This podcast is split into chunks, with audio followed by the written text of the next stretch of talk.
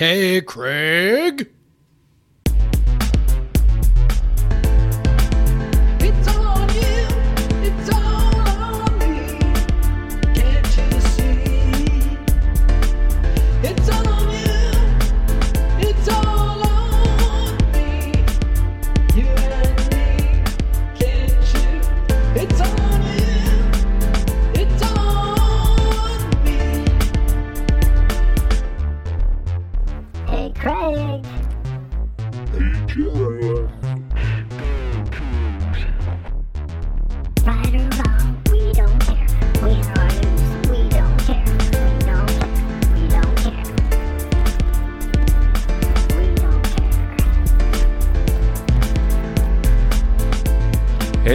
Jeff.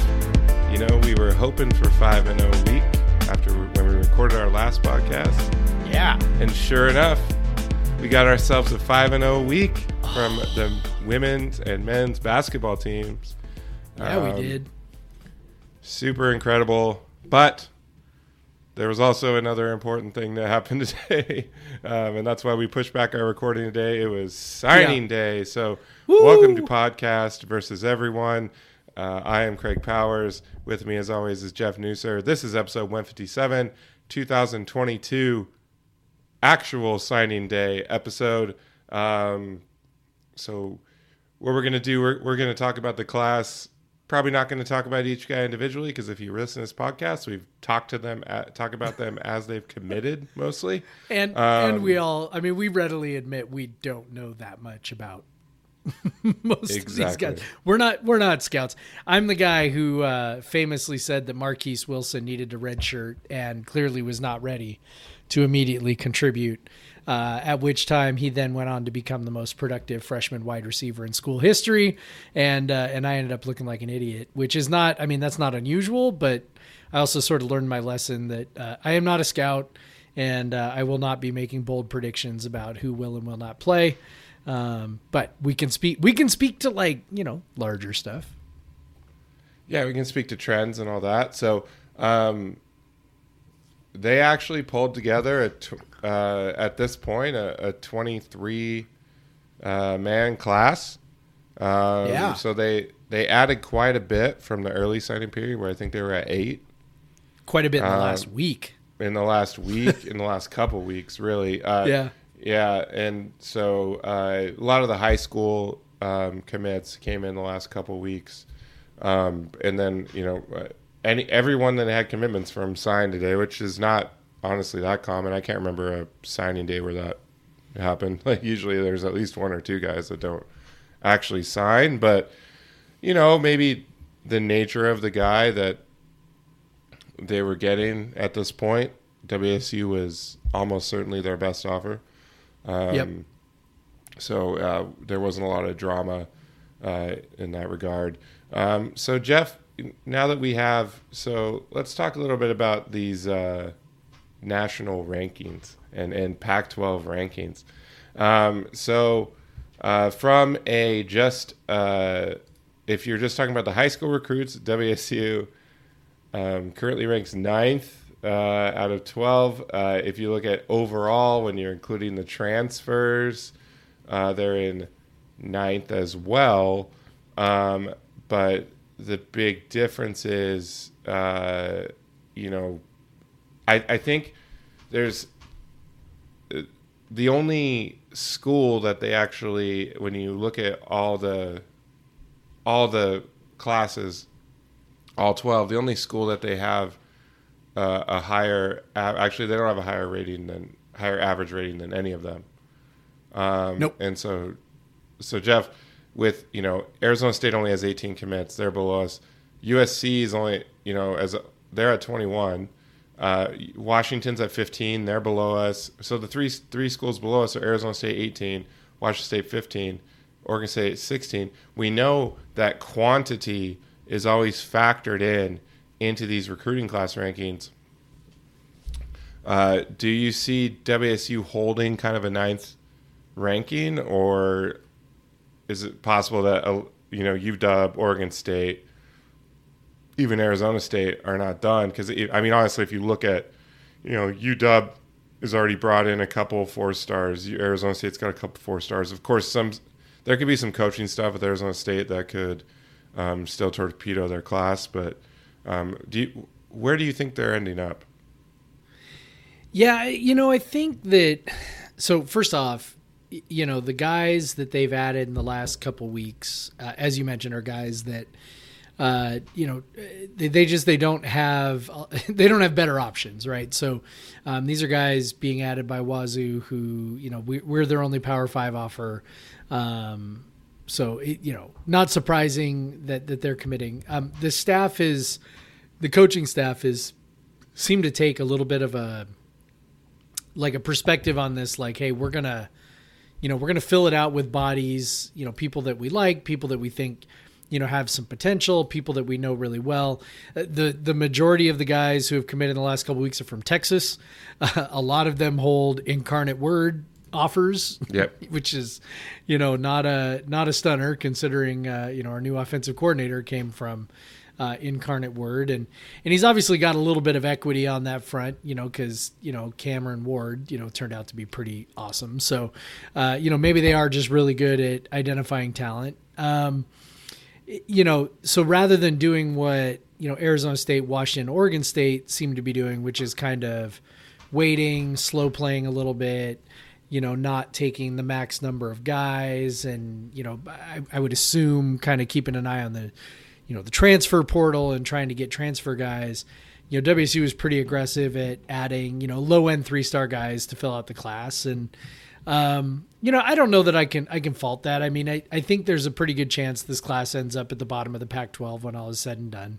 Uh, at least in terms of like they're already at the bottom in terms of average rating um, they're the only one that's under you know 85 uh, by 24 7's you know composite metrics so uh, so they're they are they are a full uh, three quarters of a point behind i think colorado's the next lowest.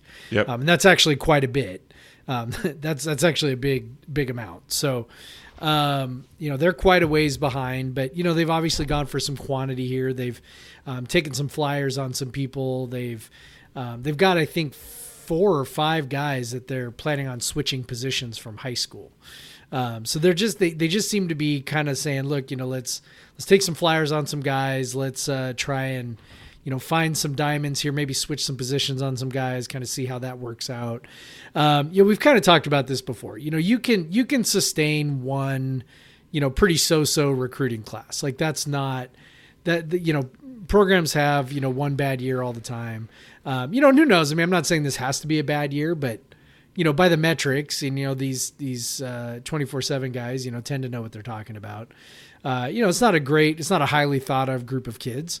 Uh, okay fine. You know if you have one of those it's not the end of the world. It's when you start stacking two three of them then all of a sudden things get pretty dicey um, so you know, there's nothing here that really worries me too much. I think there's, like I said, a pretty good chance they drop to the bottom once Arizona State, Washington, Oregon State get their, you know, the rest of their class filled out. Um, but you know, again, that doesn't that doesn't super concern me. I think they've got enough guys in there, and um, you know, particularly the transfers. I think, uh, especially the, you know, obviously Cameron Ward, but then the two defensive guys from Nevada, um, you know, Lee and Henley. I think are both immediate starters, and then uh, Milani, I think, is fine. I, I don't know if he's an impact guy coming from Virginia, but I think he's fine. Uh, so you know, they're just. It seems like they're just kind of throwing a lot of bodies to the pile and trying to figure out what you know maybe some of those guys can contribute. And, And you know, I think It helps that's with okay. Milani too, as he's younger, so it's not. Yes, yeah, he's not got three years of eligibility yeah, left. Yeah. Yeah. So, I you know it doesn't stress me out. It, it's not great. I mean, I'm not going to sit here and be like, oh, it's no problem. It's fine. Um, you know, these, these guys are great. I totally believe in this coaching staff to find you know 25 amazing players that are all rated l- as low three stars. Like, I, you know, I'm not I'm not buying that, but I'm also like, you know, I don't I don't know that this is that big of a deal if if you worry about such things.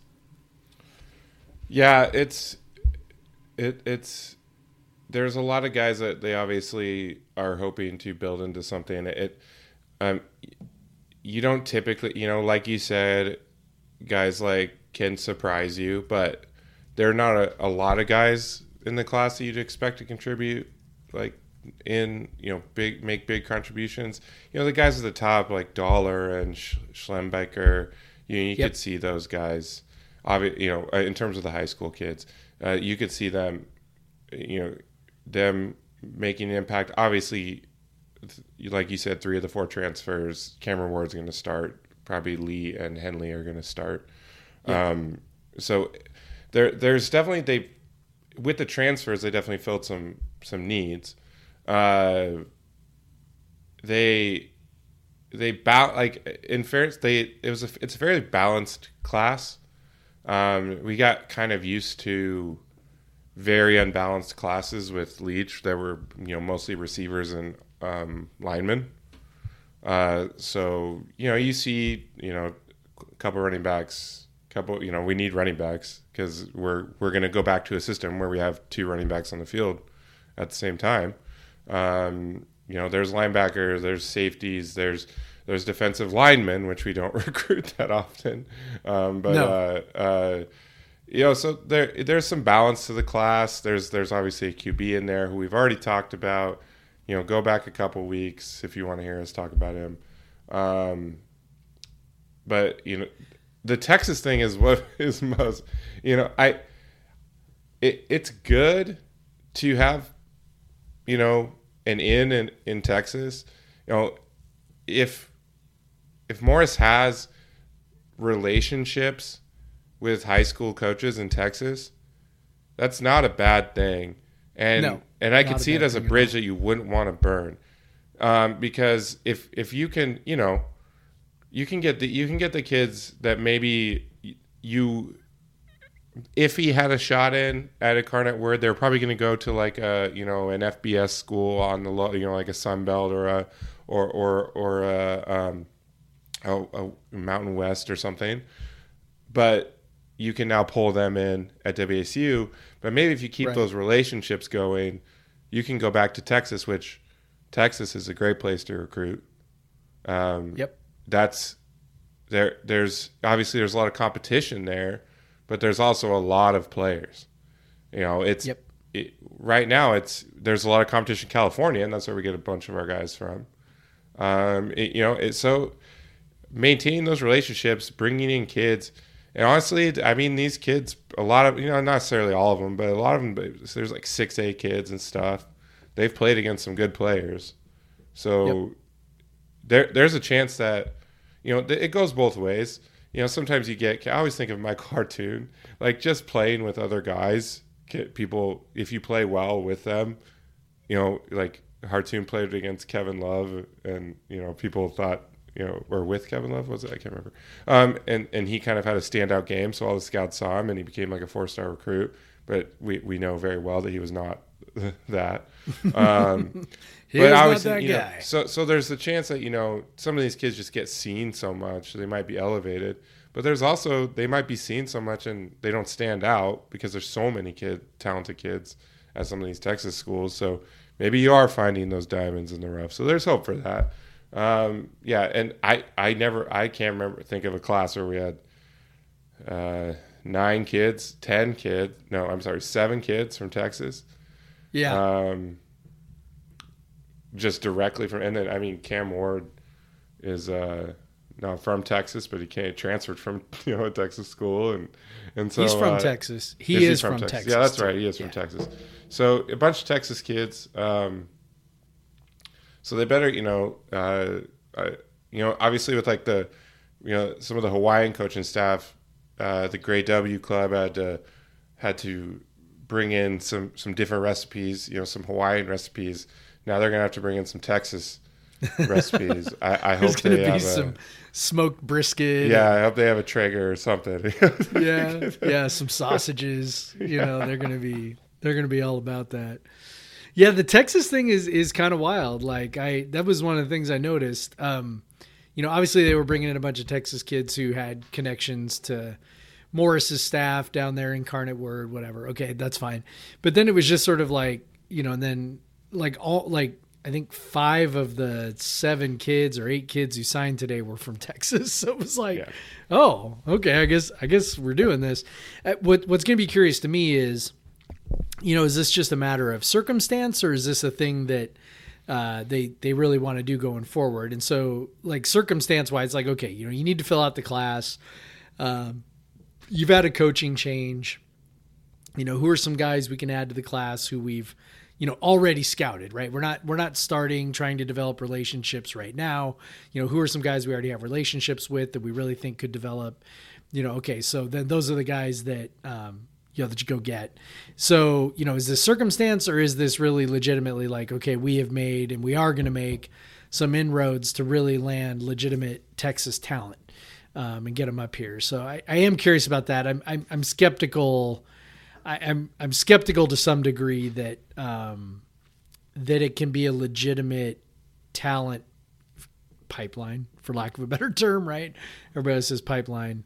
Um, just because in, in Texas, so it's a little bit different than Southern California, right? So like when when we would recruit Southern California, you know, super heavy, um, it was like okay, so I mean, there's UCLA, there's USC, and then it's kind of like, eh, you know, I mean, obviously, you know, San Diego State's in the vicinity, and Cal and Stanford and Arizona, Arizona Right, I mean- State too.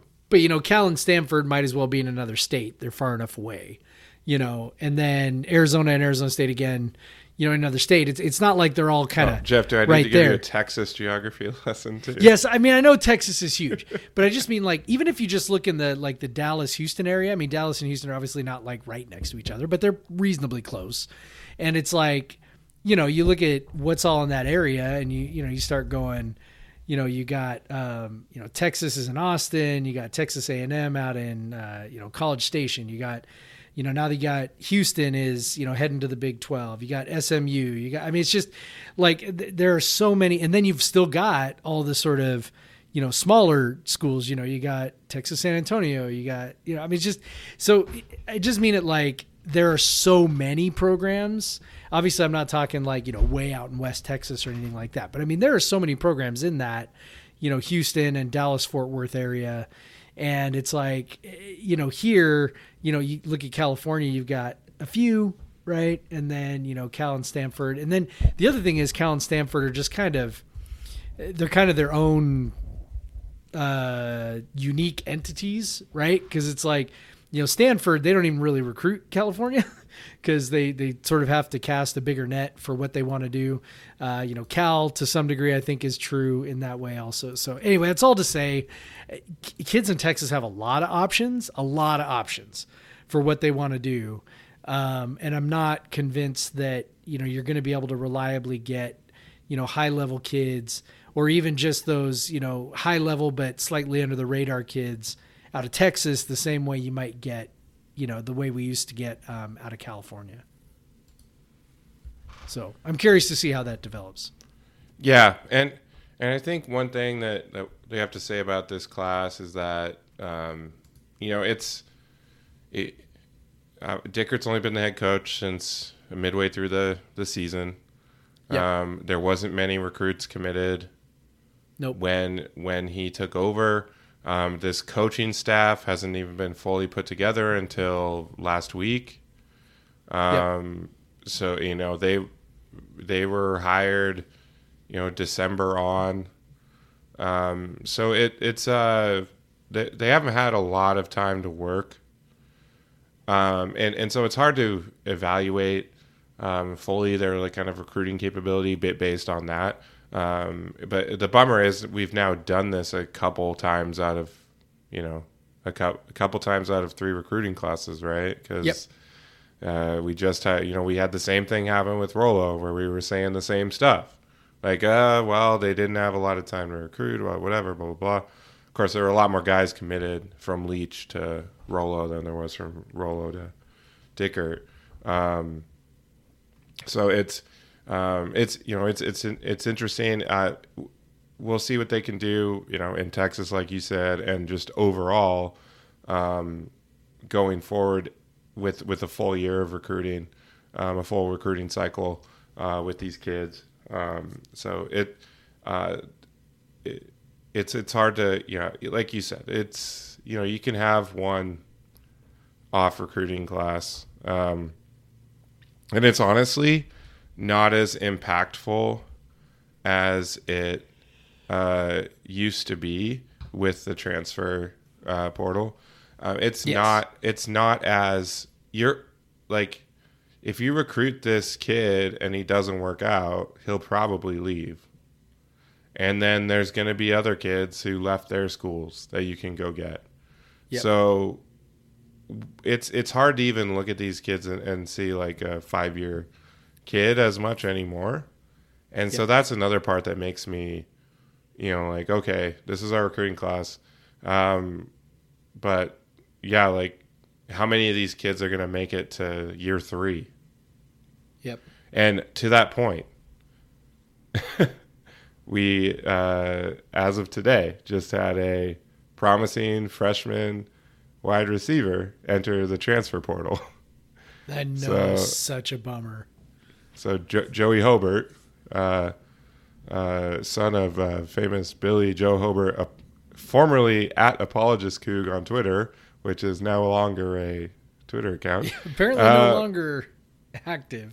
Yeah. Uh, so Joey Hobert is entering the transfer portal, which is uh, a, another hit to uh, a position that has taken quite a few hits in the last couple years.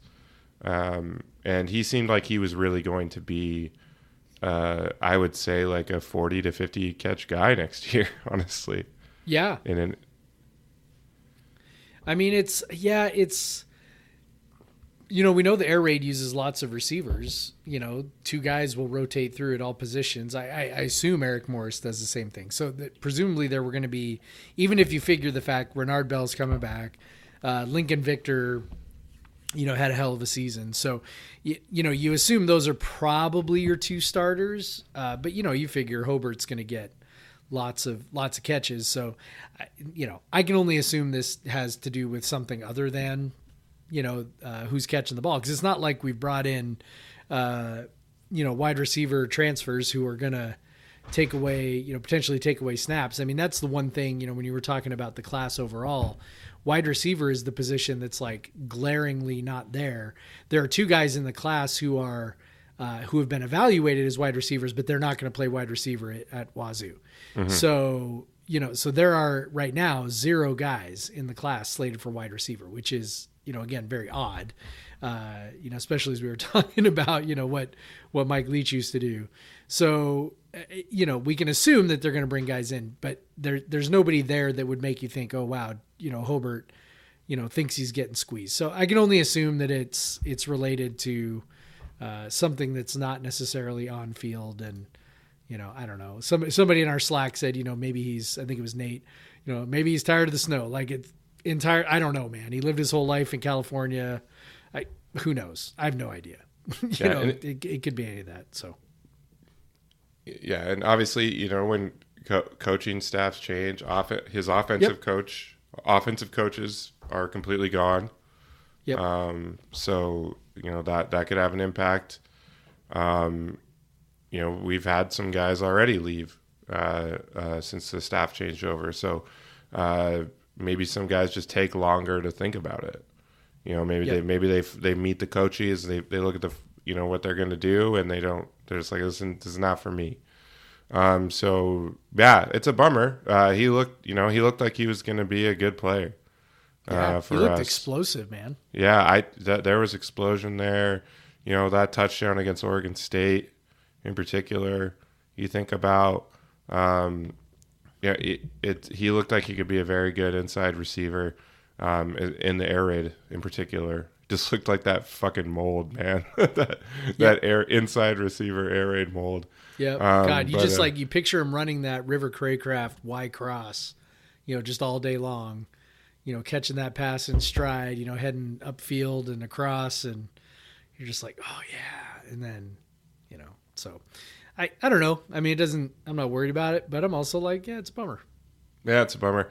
Yeah, they're gonna have to. You know, as you you know, you mentioned last week. I think it was last week. They can actually take more than twenty five guys. They can take Yep. what thirty five guys with 32. transfers. Thirty two. 32 so So they, have still got nine they spots still left have nine spots. They can still go get transfer guys. I kind of hope they do.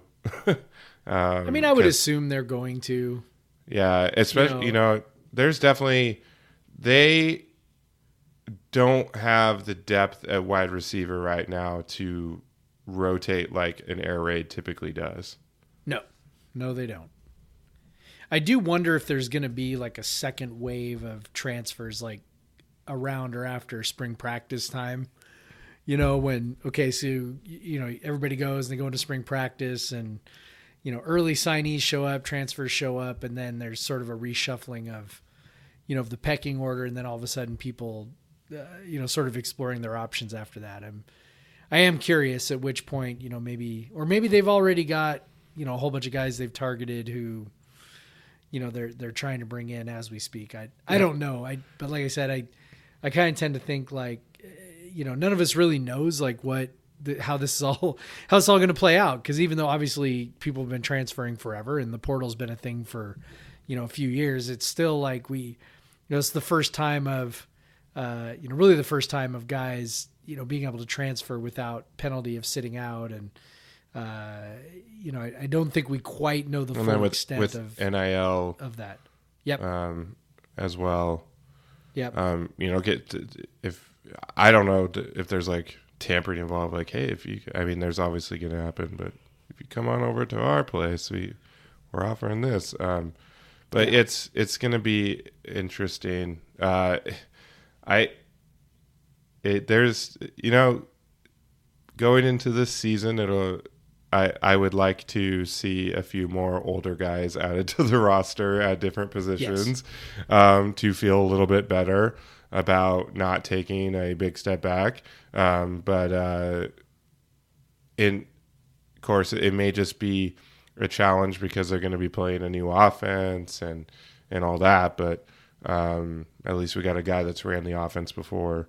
Uh, so it, I mean, the biggest thing, if we're looking at the recruiting class overall, is that they got a good quarterback who can run the offense. Like that. That's at WSU. There is nothing more important at WSU than that. That's like he can run Eric Morris's air raid. We know this. Um, he is very high thought of, not just by Coug fans or Incarnate Word fans, but like just objectively, all the pe- the, the praise that I've seen on him um, as a potential next level player as well um, has me quite excited.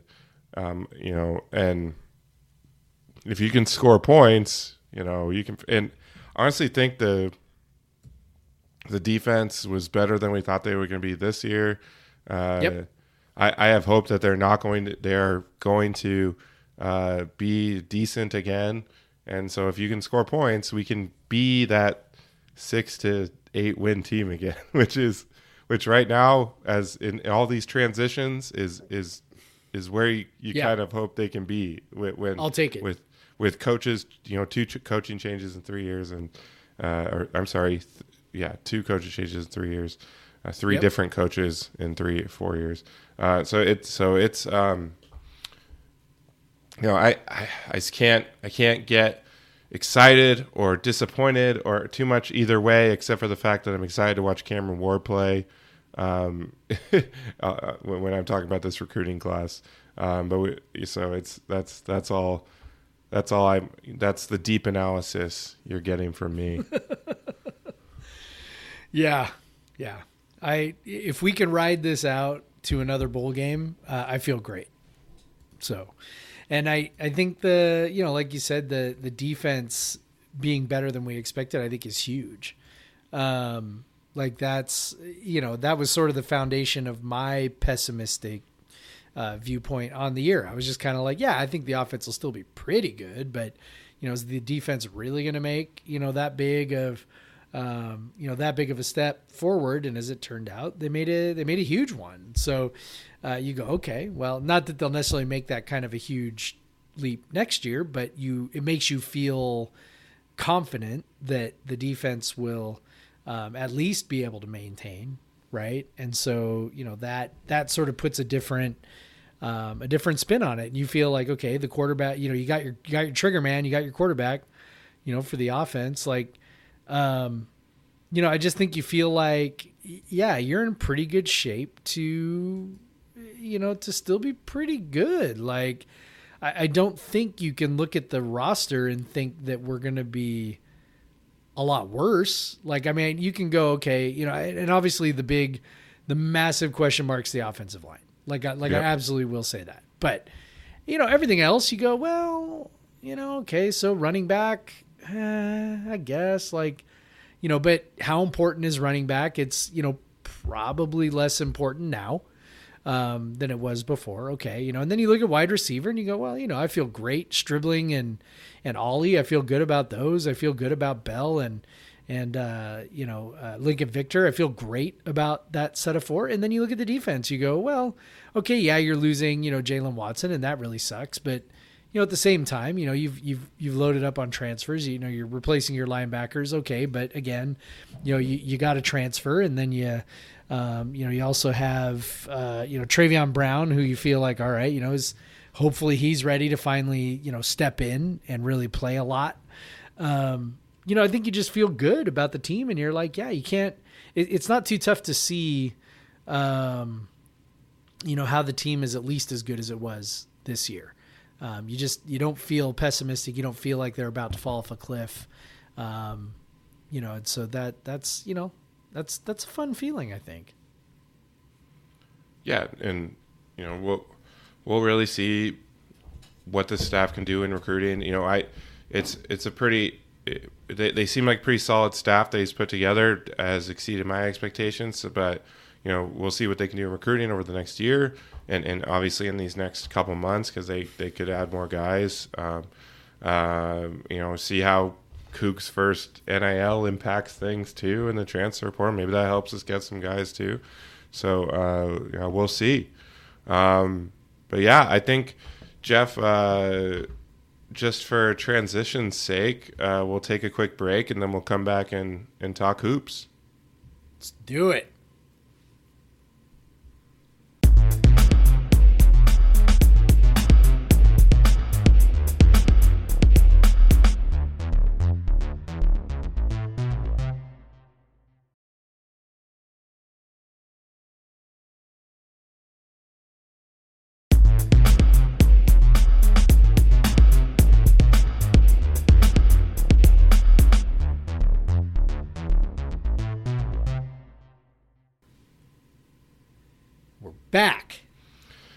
Okay, before we talk hoops, let's talk about beer. Yeah. Um, so I'm excited. like you know, beer. I I saw your beer, uh, like, um, and I saw it. I was actually going to text you about it, and I didn't earlier today because I saw it pop up on on one of the uh, beer uh, bars I follow. So yeah, what are you drinking, Jeff? So I am drinking a beer called Fuck 2021 as well by Abomination. I loved it. So when I was I was at Rainer Growlers, you know, shopping for some beer and you know, I saw this and and actually what what sort of caught my attention was um you know the so you know good a good can design is you know always always a uh, always a winner right always a crowd pleaser and so this uh, this can's got you know a guy a de- you know a, a skeleton sitting there and and he's got a shovel um, like he like he like he dug a grave or something. And there's all these gravestones and one of them says you know 2020 uh, and then you turn a little farther. There's another gravestone that says 2021 and then you turn a little farther and that's where it says you know fuck 2021 as well. And i'm like yeah yeah i gotta i gotta buy that. That's uh that's some excellent uh some excellent bit of marketing there. I love it. So uh you know i, I did buy a beer that has the f word in it and that's always a crowd pleaser. So um yeah it's it's uh beyond that like the thing that was like yeah like i'm totally buying that was you know it's a triple dry hopped double ipa so being you know triple dry hopped you get now now correct me if i'm wrong but this is this has been my experience um tends to be a little more bitter um and and you just get you know like pretty intense hop flavors and that is like right up my alley and uh and this beer did not disappoint it's delicious so yeah i'm loving it So I don't mean to well actually though, but I'm going to. okay good i want to be well actually So dry hopping does not impact bitterness. really Um, early hop additions at the start of the boil impact bitterness. Okay. All right. Um, then in so dry hop additions are typically aroma driven. That's that's going to Okay. drive a lot of the aroma, which also impacts taste, of course. So a triple dry hop would be um, three different times while the beer is fermenting. They add in a bunch of dry hops and then let them soak and then take them out and then add more in and take them out and add more in.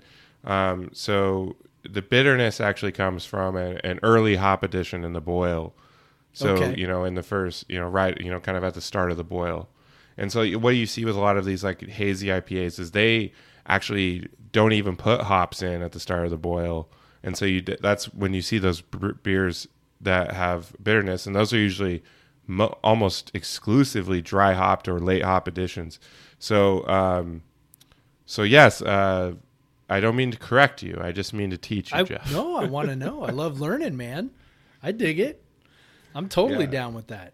Yeah, at at any rate, it's it's a delicious beer. So I'm very pleased that I have purchased it. Very good. Is and it hazy? Drinking it. Or is it It a- definitely is. Yeah. Yeah. no, it's it's very hazy. Yeah. Yeah. Abomination's interesting. I they're distributed by twelve percent, which is like a craft beer distributor, um, which I thought went out of business, but that's what they're when I go to their website, that's what they say. Maybe the twelve percent came back, um, or I, I might be thinking of a different one. Um, so uh, that's that's why once you get hoo- and they're twelve percent is kind of based around in Connecticut where they are.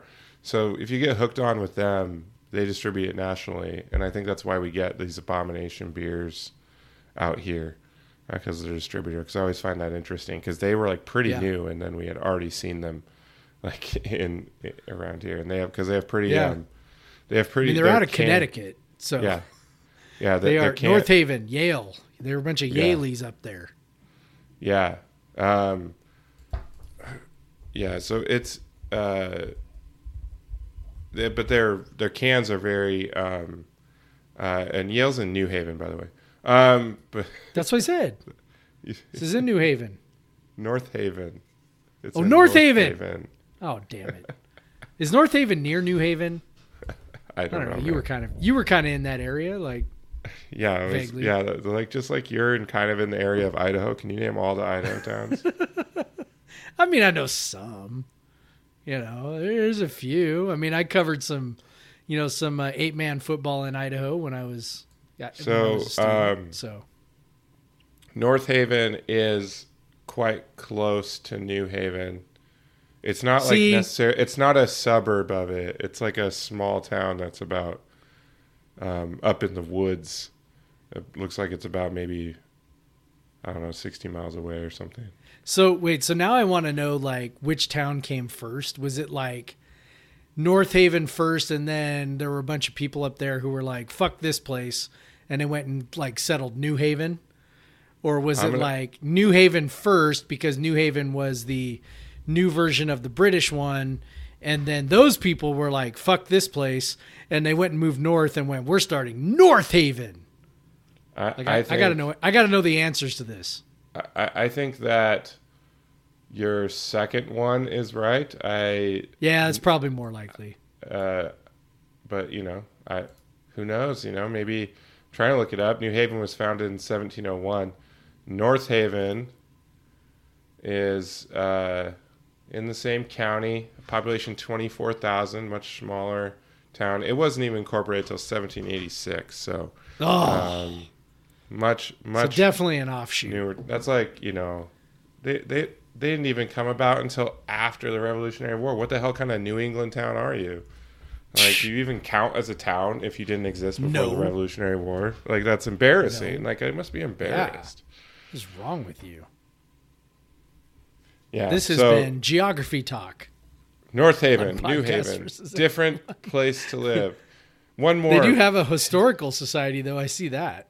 one more tidbit from from Wikipedia. If you're looking to move there, in July 27, 2007, Money Magazine ranked North, North Haven as the 86th best place to live in the United States. Woo! Print the shirts. Print the shirts. 86th best place to live. Quinnipiac is close. That see now you now I figured that out. Okay, right? Quinnipiac. What? They're a MEAC school, right? I think I don't know. You Uh, probably yeah. previewed them no, once upon a time. They're I don't. They're not a MIAC. MIAC or a Mac, a H- Mac. Yeah, I'm thinking the M-A-A-C. M-A-A-C. Yeah, yeah. Um, That's what I'm thinking of. So I was wrong. It's only like ten miles away from New Haven. I I had the um the legend on my map was messed up. I I, I thought these things were farther apart. Then I forgot I was looking at Connecticut, which is very small. Um, so yeah, that's very close. They're only twelve minutes apart from New Haven to North Haven. Um, so you were pretty much right, Jeff. You know, it's just a Pretty much. town, but, you know, it's Yeah. in the area. That's Um, close enough. so yeah, think of all these people. Everyone's learned so much about Connecticut geography today, This is geography talk, man. and We dry hopping and everything. Yeah. We are we we exist to serve and to educate. So you know, staying true to our mission. absolutely. I spend all day teaching. I can't you know, you can't just turn that shit off. You know We're lifelong learners. Yeah. Reflective and you know, thinking about our practice and all that stuff. You know. Yeah. Anyway, what are you drinking? Probably So- something tasty. So I'm I'm drinking uh, barrel aged as time goes by from Old Irving Brewing Company in Chicago, Illinois, which is uh, which is in Chicago. Um, it's not it's not in uh, North Chicago or South Chicago. It's it's in actual the city of Chicago, um, and it is uh, a barrel aged quad Belgian quad, um, aged in J. Henry and Sons bourbon barrels. Uh, not a I don't know who they are, but they sound yeah, awesome. not not a not a not a a bourbonry uh, that I'm. Uh, uh, that's a, a Wisconsin bourbon maker. Uh, so maybe we can have some when I go out for the uh, Wisconsin game. I can have some J. Henry and Sons bourbon. I'll have to look out, be on the lookout for that. Um, probably can get it here too. Seems like you know bourbon. If you make it, send it everywhere. Um, but so yeah, this is aged in those bourbon barrels uh, for 11 months, and it is pretty tasty. It's 10%, but has a nice body. Um, you know, the thing happens when you barrel age a quad. It's a big, hefty, malty beer, similar, you know, in some ways to a barley wine, except for the yeast that is used. But then when you you barrel age them, a barrel aged quad and a barrel aged barley wine are just kind of like close, like first cousins. They are very similar, and that is why I uh, typically, if I see a Belgian quad barrel age, I'll I'll get it just to try it because I, I like barrel aged barley wines a lot, and and so it's even got the color. You know, it's got the kind of like kind of rubyish color that a quad will have, uh, r- brown ruby color. Um, but man, it's got like great uh, kind of vanilla character from the barrel, um, and it's super tasty. And it has for ten percent. It probably drinks more, a little thicker than that, even like, kind of. So it, it holds up to the barrel really well. Very tasty stuff. Um, barrel aged as time goes by. Old Irving Brewing in Chicago. We love Chicago. Um, shout out Emma. Um, Yeah. Hi, and, Emma. uh, and uh, Sierra, but she doesn't. She doesn't listen to this. Um, and Emma's roommates, hi. Um, uh, they seem to know all about us as well. So, um, Yeah. shout out to Emma's roommates, Sierra, and the other ones. I'm sorry, I don't remember the name uh, names off the top of my head. I don't know all your um, names. I'm not even 100 percent sure that Sierra lives with Emma. I, I can't remember. I'm now. pretty sure. Yeah, I'm pretty sure. Okay. Emma's going to yell Anyway. at me. Um, but yeah, so hey, I'm very excited to talk about basketball this week. Uh, all told, five basketball wins. We will start with like really a, just a redemptive week all around for our hoops teams, um, and we will start uh, with the men's team. Uh, they they hosted the Mountain Schools and they beat the living shit out of them, and it was fantastic. Yes, it was. Oh my God, that felt so good. So good. yeah, you don't have to worry about uh, losing close games if you just never let the game get close. That's the whole point. Don't let it get close and then you don't have to worry about it. You can't get unlucky if you win by 30 points. You know? Yeah. So uh, start off with the, the Utah game on uh, Wednesday. God, I hate those Wednesday Sunday. Like it's. Yes. Oh, it's bizarre. I'm sure it's probably nice for the players, but it, uh, maybe it's not. I don't know. Like it's it's weird. Uh, I guess players are on the road for longer. That that might suck. Um, yeah. Kyle Smith did say he prefers Thursday, Saturday. Yeah. And like he was like, I just I prefer it. You know, you just kind of like do the two games, and you know it's not you know stretching out the week and all the you know he said he thinks the players prefer it too. So for whatever Yeah. that's worth. And and it's just like from a you know fan attendance perspective, you got a a, a, a middle of the week game and a Sunday night game. Like the and the the attendance, uh, you know, showed that. so, um, but hopefully maybe they can build some build some fan excitement with uh, you know the way they played this weekend. Uh, so impressions from Utah, uh, they just you know, they cut down on turnovers from the first matchup. I mean, obviously they beat Utah by a bunch the first time too.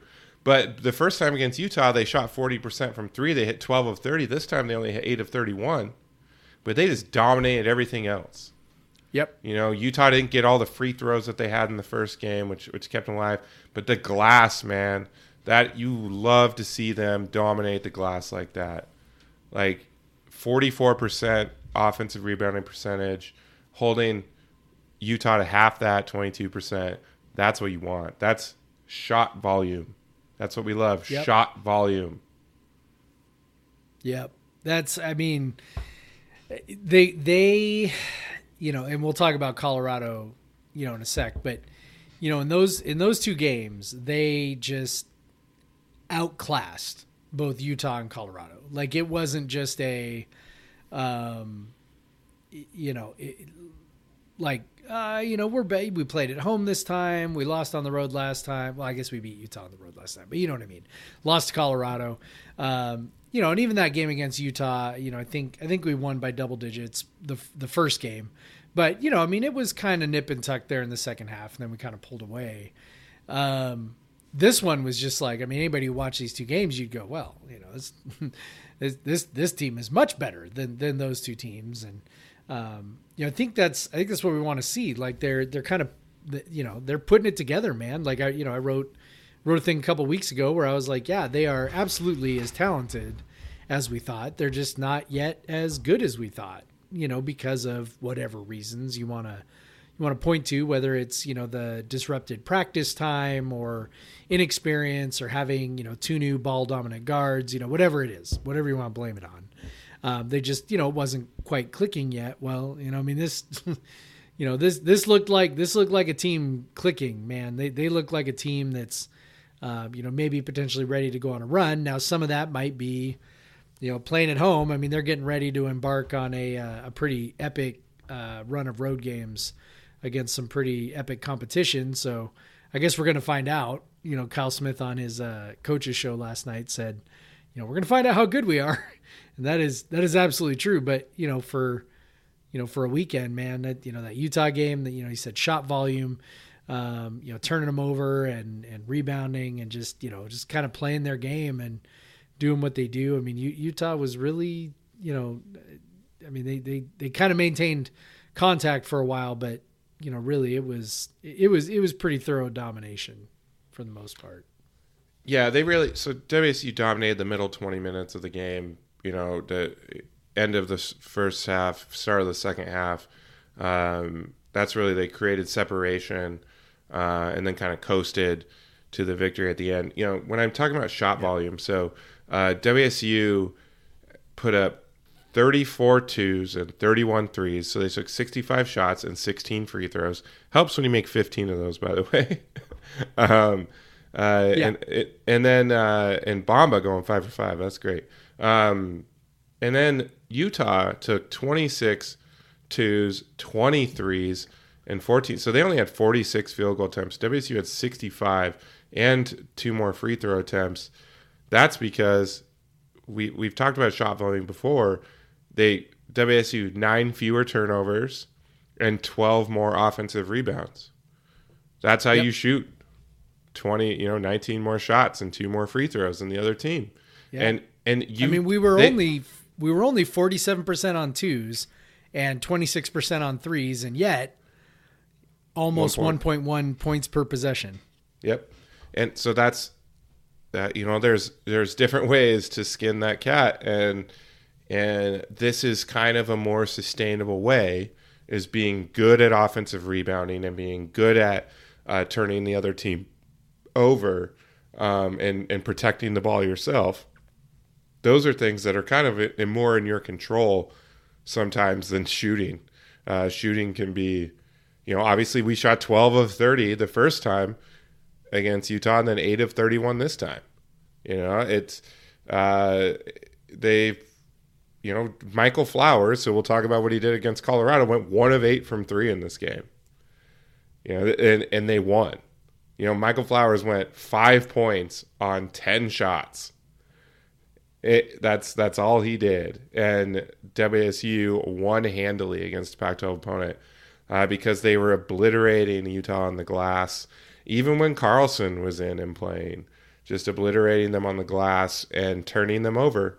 Uh, 29% turnover rate for Utah because this was, you know, it's kind of this team. You know, for a while I thought it was like the teams they were playing, but this is kind of just kind of a slower paced team at this point. You know that the WSU is not a an up and down team. You know, despite the athletes they have on the team, they they're just uh, they're focused on defense. I think they might be uh, in the mode of saving some energy on offense a little bit sometimes uh, to make sure that defense works. And then uh, and and they even the the the crazy thing is how much they crash the glass. You know, they're sending in usually three guys to the offensive glass, but they're still not giving up a lot of transition buckets, um, which is good to see. Uh, but yeah, the shot volume always makes me happy. Big believer in shot volume.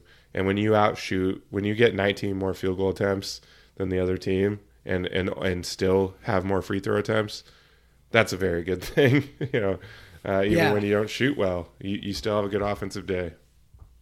Yeah, that's. I mean, it's hard to do much better than that, man. Like, you know, it's uh, even when you don't shoot well, and that's that's kind of the. I think you alluded that. You know, the magic of it. When you don't shoot well, you still you still have the opportunity to to put up a, a good offensive performance, and um, that's that's And we- exactly what you got there. And we got to talk about the the KenPom MVP of that game was Andrej Jakimovski. And Yes, it uh, was. fi- 15, 15 points, six defensive boards, two offensive rebounds. Uh, you know, 15 points on 12 shots. Um, One block, 146 two steals, no one block, two steals. Those one block, two steals, and those defensive rebounds, man. This this dude Yep. is turning into a defensive player. Let's let's no, let's talk about this Colorado game, which was some of the most fun I've had watching a WSC basketball team in a long Yeah, time the now. the text I sent to my friend was, "This is basketball porn." Yeah. you know, it's just like this is so great. Well, and This is so and- great. And and Smith made the point in his post game presser is like, yeah, they were down a couple guys, and they were they're down two key like starter rotation players. Um, but WSU is is down, you know, Dishon for a long time. Like he's a forty percent minute guy. They were down T.J. Bamba in this game, um, who was a starter. Uh, so it's not like they weren't without their players. Um, but uh, you know, they still had Evan Battey and Jabari Walker, but they just oh, it was so nice to not be annoyed by Evan Battey. Honestly, he had just Yeah. an awful game. Like he was, he was, he sucked. Like he did get I was some offensive stunned rebounds by how like, little he was involved. Like Yeah. I like I just I expected I don't know, like like the way they turned the game around against us down there was by just him and Jabari Walker just asserting themselves, right? They're like, you know what? We're just going to attack and we're going to go right at you and we are going to be physical and aggressive and you know just like basically it was just it, it, it was really just sort of mindset driven. It wasn't anything special they were doing. They were just you know, getting the ball and going to work. And it, it was noticeably weird to me how little those two guys did that in this game. Now I know some of it was, you know, WSU went uh, zone this time again, and it was much much better than last time. Um, so that was part of it. Yeah. But also just, I mean, Battey especially just looked really passive, like really passive. And I'm just like, like you you annihilated us last time. Like, what kind of what are you doing? Like, you know, at some point you just have to take some shots, right? But he didn't, and um, I don't know, man. Colorado looked like they did not want to be there, which is weird. Um, they just looked like they were, and maybe it's the Wednesday Sunday thing. Maybe they, you know, truly were just ready to go home. Like I, I really don't know, uh, but they they really did look like they were just like, you know what? Can we just get this over with? Fly back to Colorado and just you know start over because this is Yeah. we're not enjoying this. Um, I, I don't know, man. Whatever it was, um, it was fun as hell to watch because you know they they were absolutely the Cougs were dominant, you know, from start to finish.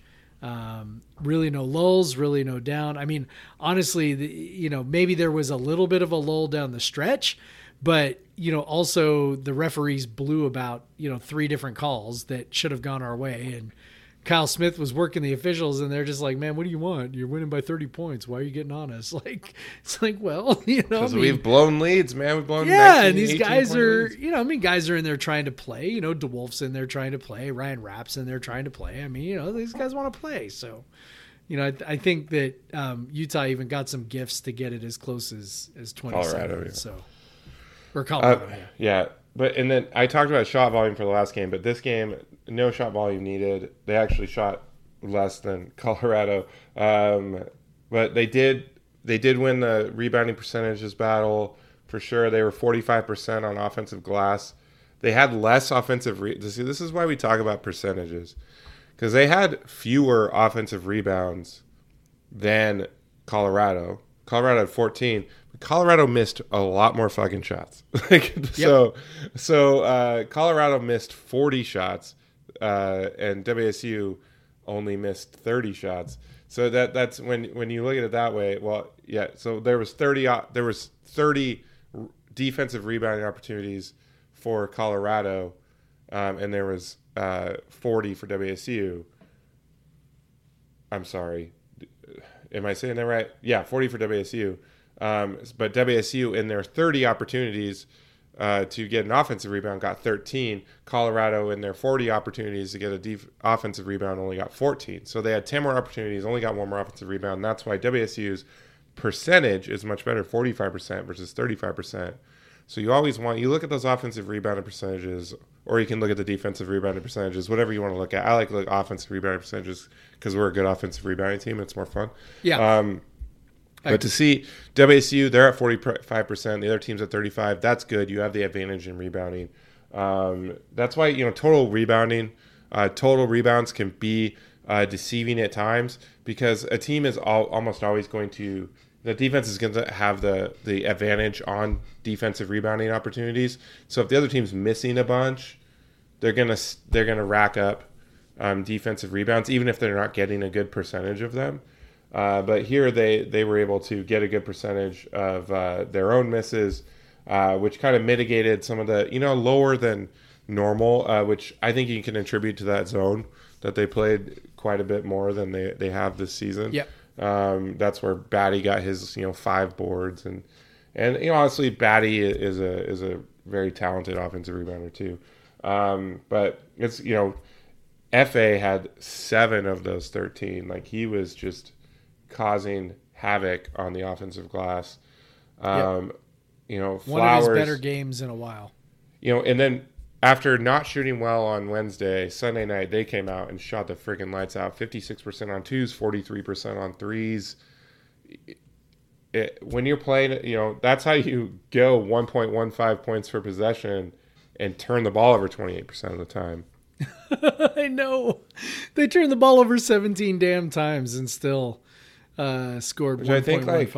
I I, I look, Which is let's look at the crazy. splits on that. Like I feel like they got pretty. They started getting a little careless once they got a big Yes. lead. Like they were definitely. I think that's true. They were definitely trying to make some fun plays at times. Yes. Um, uh, but they still held the foot down while doing that, which because they were so dominant on defense. Colorado was ten of thirty-eight on twos, Yep. twenty-six percent on twos.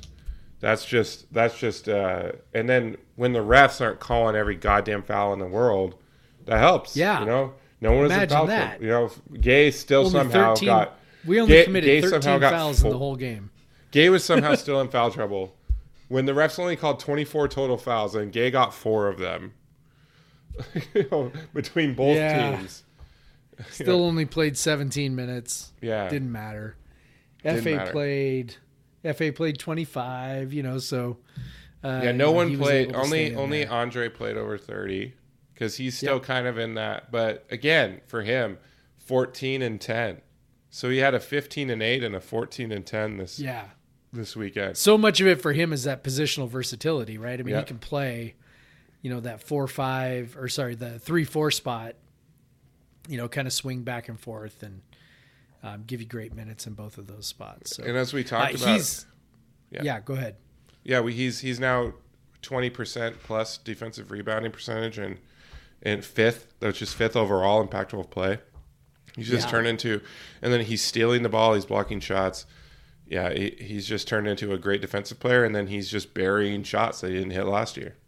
Yeah, I mean he is right now. You know, it seems like every year with Kyle Smith, we have a guy who just sort of like figures it out. You know, halfway through the season, and all of a sudden becomes, you know, really strong, really valuable, and and starts playing, you know, just a lot better, and becomes a guy you can sort of rely on. I would say, you know, last year Isaac Bonton, I think, fit into that category. He didn't have a great, you know, start to the year, and then all of a sudden he kind of got rolling and.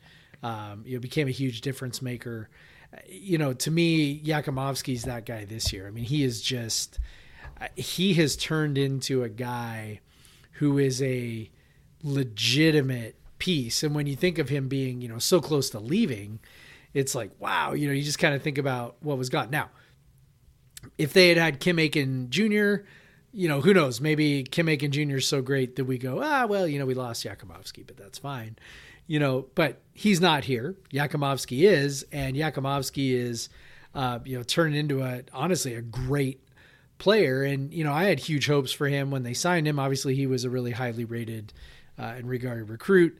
Uh, you know, I always thought that he was, you know, had the potential to be a, a pretty devastating scorer.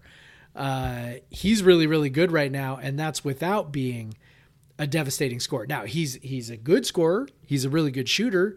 Um, as we've talked about, the two point percentage has become something that is uh, actually, you know, good, right? Like so, he went from last year. I think he made what did he make thirty percent. I think on I think his twos last year, even. Yeah, I think it was twenty nine percent, something like that. Yeah, twenty. yeah, just r- round up to thirty. We'll get we'll round him up to thirty. Okay, so thirty percent. Well, this year he's making sixty percent, and Well, forty nine that's all the percent, forty eight percent this year. On Oh, sorry. All right, I must have been looking at something else. Anyway, uh, you know he's he's made a huge improvement there. He's forty eight hitting more threes. much more acceptable. Yes, It doesn't Yeah, like, you torpedo take- your efficiency. Yes, you can take. I mean, yeah, you'd like it to be higher, maybe a little bit than that, but you know, you can take fifty percent, and you can take, you know, obviously take forty five percent, you know, on twos. I mean, or on, On threes, I mean, so yeah. yeah, so it's like, I mean, you take all that stuff, that's great, and but it's that's not what's making him so valuable right now. What's making him so valuable right now is, uh, you know, his defensive rebounding is through the roof, and you know, as, as Kyle Smith talks about, um, he doesn't always get assists, but he moves the ball. Like he he when the ball's in his hand, he either shoots or he you know gets it to another spot where the ball can move along. Um, he's not you know the ball doesn't die right in his hands when he touches it. So um, you know, he just does so many things right. He does so many things well. He hustles on defense. He gets his hands on a ton of offensive rebounds. He may not secure the rebound, uh, but he gets his hands on stuff. I mean, he's you know six eight, uh, you know, solidly built. Um, you know what is he? It says he's listed at two fifteen, right? So I mean, he's he's just a thick dude with broad shoulders. He he mixes it up. I mean, he just is Solid athleticism. He really can good. well. yeah, yeah. He's just a really good all around player. And frankly, he is the kind of guy, you know, if he can do that for 30 minutes a game, Um, I mean, he he can make a pretty massive difference. I mean, we look at the Stanford game that we lost. Um, he had his worst game of the year. You Yep. know, maybe that's different if he doesn't. Um, you know, as we go down to the Bay Area this weekend, like you know, if he plays the way he's been playing, you know, I, I mean, I think we're. I, I already think we're clearly better than Stanford, but you know that that would be the sort of thing that would be would have been a difference maker last time, can be a difference maker this time. Yeah, and I think uh, we have to mention the one of the greatest possessions I've ever seen in all Yes. of my basketball watching. Yes, So it had everything. so Tyrell Roberts misses uh, transition three, and Andrej tips, grabs the rebound, dribbles it out, um, passes around. It comes back to him. He takes a deep Yep. open three, misses it. Offensive rebound, back to him. Open three, misses it. It somehow ends up Efe is laid on the ground, ends up in his Lefe is lap. on the ground. the Ends up in his irony lap. of that is so He- great too, because he- he's just like the Just- best offensive rebounder on the floor, and he's actually on the ground. And he still And gets still somehow rebound. ends up in his hands. He gives it back to Ty. Ty dishes over. Third time's a charm. Yaki, and then it was that put him up twenty one. Like it, it was like Yeah. that. That was like we got it. This is it. And some Like, great game show of over. emotion. I think it made it. after th- that too. Yeah, 37-16 at that point. They were just totally dominating, and nothing showed it more than that possession. Yeah. Like oh, Yeah, we're missing gave three. We missed fist pump down the down Yeah. the floor. We missed three damn awesome. th- shots. I don't even know if it was a it was a missed three or not. I can't remember what the first shot was, but we missed three damn shots, and we still got three points out of the possession. Yep. We got we got And we it- got your, we got a, we had a beautiful possession. Like it's so it's so fun. Like I rewinded it to watch it a couple times. Yeah. Like uh, it, it it's such a it just exemplifies like what this team is about. Like honestly, hoisting threes and getting boards, man. Like that's Yeah. like right. That's what they're doing. And and like if you hoist enough threes and you get enough boards, it's gonna work Yeah. out. So you know if that was the point at which I realized Colorado was not coming back. Like they just they they would have rather have been anywhere else and you know you're just like man you can't like that kind of possession like and it's not like the threes that we were taking were like super contested or something they were not they were all very wide open Colorado was just kind of eh, you know, and and I think that's you know Jakimovski missing a couple wide open, and then you know finally gets the third one wide open. It's like uh, you know, it, it was awesome. It was fun to watch. Realize you know Colorado's not their their heart's not in this, which was something that I was kind of worried about heading into the game because they. Um, you know they, they kind of blew the game against uh, against Washington. They they really sh- you know should have won that game on uh, on Thursday Yep. or whatever Wednesday, whatever night they played them. Uh, you know, and they kind of puked it up in the second half. And Tad Boyle kind of read him the riot act a little bit about, you know, it was embarrassing in the second half or whatever. And I just kind of thought, okay, well, all right, we're gonna get their best effort, and they're really gonna, you know, they're really gonna, um, you know, bring it in this game, and made me a little worried. And and then uh, and then they they very much did not. they very much did not bring it. Um, they never did bring it, and uh, you know, at that point, you know, you're just thinking, yeah, give me, give me all the KenPom points, man. Let's go, give give them, give them all. I want them all. So Oh man, they got them. Um, They I'll say did. we got to we got to mention one more play from that game. I don't know what the hell Nique Clifford was thinking, trying to dunk on Efe, no, And- that was a bad idea. and just Bad shows idea. the the shot blocking skill that Efe has. He didn't go for the highest point. Clifford tried to No, pull he just the ball protected the back, rim. tried to tomahawk, and he just he just reached out and took the ball away when he's Yep. pulling it. But like his, his arms are so damn long, he just reaches Yep. back and swats it away. That was the number nine uh, play on Sports Center, uh, and they um, pronounced his name Abogadi. Uh, Ah. Not even sure how they uh, came up with that pronunciation. Efe uh, just commented they just just can't get my name right, and it's been two years. Um, but Abogadi, uh, Yeah. that is not how you pronounce. Uh, yeah, Abogidi. nor nor is there any. Are there any vowels in there that would make you think that that's how you should pronounce like- it? But Are you combining Mouhamed Gueye and and Efe Abogidi, and you're making Abogadi? You know, that, that's is that is that what is that what our uh, front court is called Maybe now? that's what it was. Abogadi. That you combine them two. You know, it's like a it's like a power a, a power couple Yeah. name. yeah. Uh, that that's what they were doing, obviously, you know. Um, but yeah, so that was cool. Um, and then after that huge weekend, uh, obviously we love KenPom because you know find it to have pretty good predictive value. Uh, they're now sitting at 35th, um, starting the weekend 51st. Uh, ju- jumped 10 spots on that Colorado win alone yep. and uh, so that that's exciting. Obviously, to to get two wins, and then in the net, they're now 37th, which is a very solid place to be. Like if you get a little bit higher, it almost becomes it doesn't matter what wins you have. They kind of have to put you in because of their little ranking system they have. Um, Like so, that's what makes you know they're sitting that 37th in net that's what makes this weekend become super important because now they have shit to lose. Yeah. um, Well, and I mean, you keep and if you keep winning, you know the the net um is and the their their quad sorting system and all that is really heavily weighted toward road games.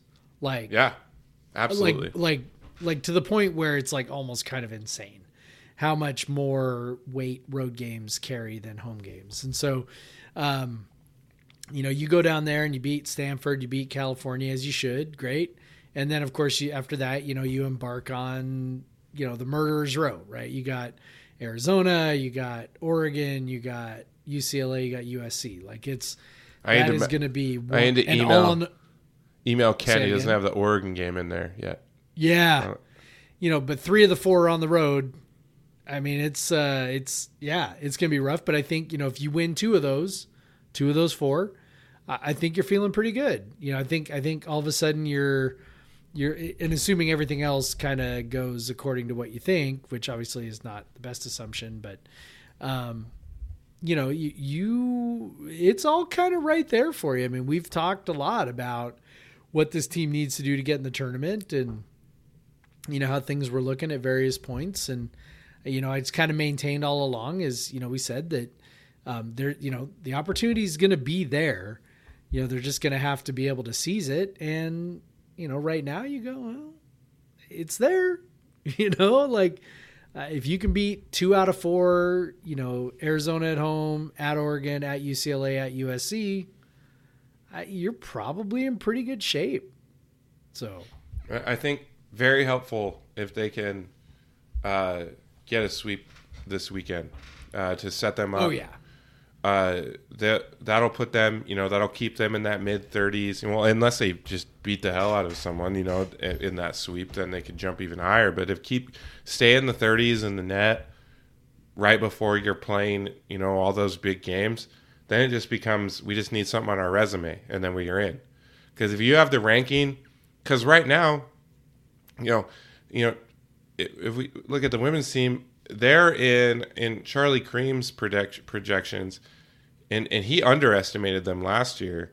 He has them in the last four in, and they're only 60th in net because Yep. they've beaten Gonzaga at Gonzaga, they've beaten USC at USC. They, they've got some some nice uh, wins that you know they've beaten uh, you know a, a, you know top 60 team in in Oregon State. So that they've got some like good wins. You know, Oregon State's another team that is trying to get in. They're on the bubble as well, so they they have some really important wins that uh, you know the men's team doesn't have. And so, but but right now the men what the men's team has in their favor is they have been able to blow out some teams, and then when they lose, it's been close.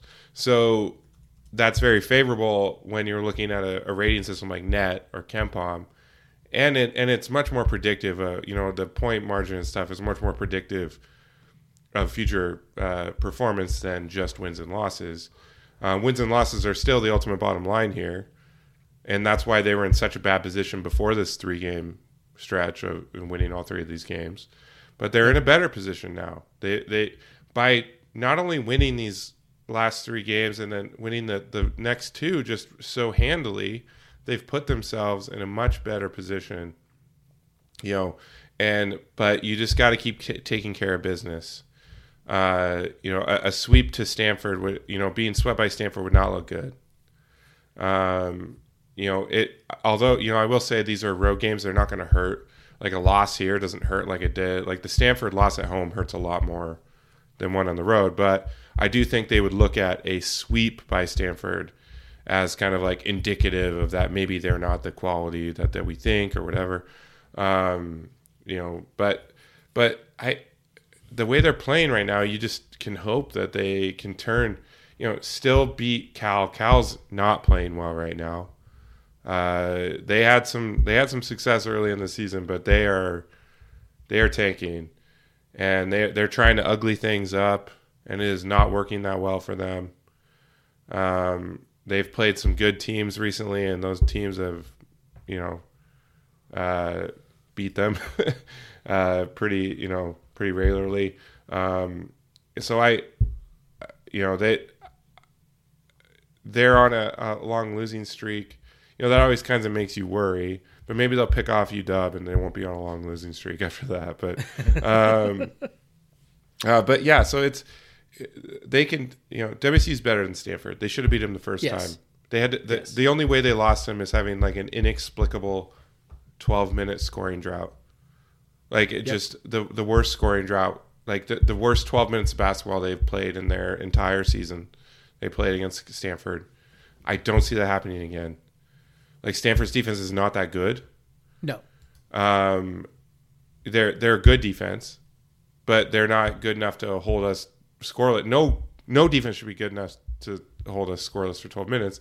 And their offense, uh, you know, th- they they did you know they held Stanford's offense down overall pretty well. Um, I, I think they could do even better. I, I I like their chances to turn this game around.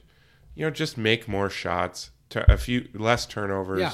and then then then you win. And it's not not a big difference from the first game. You just have to make a couple more shots or turn the ball over a couple less times. Like it's just that's it, and then you win the game. And I they they played so poorly, and it, it's kind of an anomaly offensively of the four get you know the you know call it the the five games that surround it. That stanford game is like an anomaly offensively for this team. And I, I, i'm gonna lean on those other five starting in colorado utah colorado utah and and then uh and then also the other cal game i will lean on those being more indicative of what this team can do offensively where they're over one point per possession for all of those games and, and you know, well over one point per possession for all those games. That's much more indicative of what this offense can do than Yep. than you know 12 minutes without scoring 57 points on whatever it was 65 possessions. That's just that's that's not them. And and i would be shocked if they did that again against stanford's defense. Um you know there there is a you know stanford is a good defense you know an elite defensive rebounding team maybe that plays into it but also wsu in that game you know they didn't they they they still were the better rebounding team. They didn't rebound at their typical. They didn't get the rebounds at their typical rate, but they were still at twenty nine percent, and Stanford usually you know averages twenty two percent. So they were still pressuring Stanford in offensive rebounds more than that, and you know they could do that even more. And and you know so I I uh, yeah, I got, you know I I would be really bummed if they lose to Stanford again. Sometimes there's those teams, but this Stanford just doesn't t- feel like a team that has our number. They just feel like a Yeah. team that got really fucking lucky against us. Yeah. And and and I just uh, it'd be it'd be real Yep. frustrated if they did it again. Yeah, I mean, I, I obviously agree with you. You know, Stanford when they went on that run, it wasn't a. You know, we we talked about this a couple weeks ago, right? I mean, it was it was like it wasn't a run where you're like, oh my god, we're just getting overwhelmed by talent. In fact, you know, like the fact that even though we weren't scoring, there was still a really long stretch where it was like it took Stanford. I guess I, w- I would say it took Stanford like kind of forever to catch up. like, like because you know our defense was still pretty good, offense obviously wasn't scoring at all. Um, you know, th- there was never a moment where you felt like, oh my god, this is you know this is the Avalanche because they're just so talented. Like that that's not a thing that you felt I think at any point during that. So yeah, feel pretty good about going down there. uh, man, if you can win, if you can sweep this weekend, um, all of a sudden you are you know 14 and seven overall. And seven and three. You are seven and three in the conference, um, and again, you know, you know, having done it against, um, you know, not the best of competition in the conference, right? Like you will have played Arizona State and Colorado twice, and Utah twice, and Stanford twice, and Cal twice. I mean, that's definitely not the best that the conference has to offer, but you've you've certainly put Some of the yourself up pretty subtext okay. there, Husky fans that are you're real excited about your Yeah, yeah, the Husky fans are excited about their results, right? the brakes, man. We- Exactly. We, we, both have hell to come. So yeah you know so but you still you'd like you'd certainly rather be in that position you know seven and three okay great that's awesome um, heading into a stretch that's you know goes arizona arizona state ucla usc or sorry arizona Oregon. arizona state oregon ucla usc at Oregon, um, at UCLA, at oregon USC. at ucla at usc like then at okay. UW. Actually, on Yeah. the back of that, and then at washington although they're they're probably going to be a home game against Washington Yes. in between there, or home game against Oregon, That's- or or an away game at Oregon State somewhere in there too. I Yeah, imagine. I, you know, it's a possibility you could have, you know, Oregon State at Oregon State on Tuesday, and then, you know, Washington at home on Thursday, and then at Washington on Saturday or Sunday. I mean, that would not be, that would not be a shock um, if they would do that with the schedule. But, you know, you put it all together and you go, yeah, I mean, it's, uh, you know, you certainly want to have some wins in the bank. That'd be really nice if you can beat, Yep. you know, Stanford and, and it's Cal. a big and, weekend.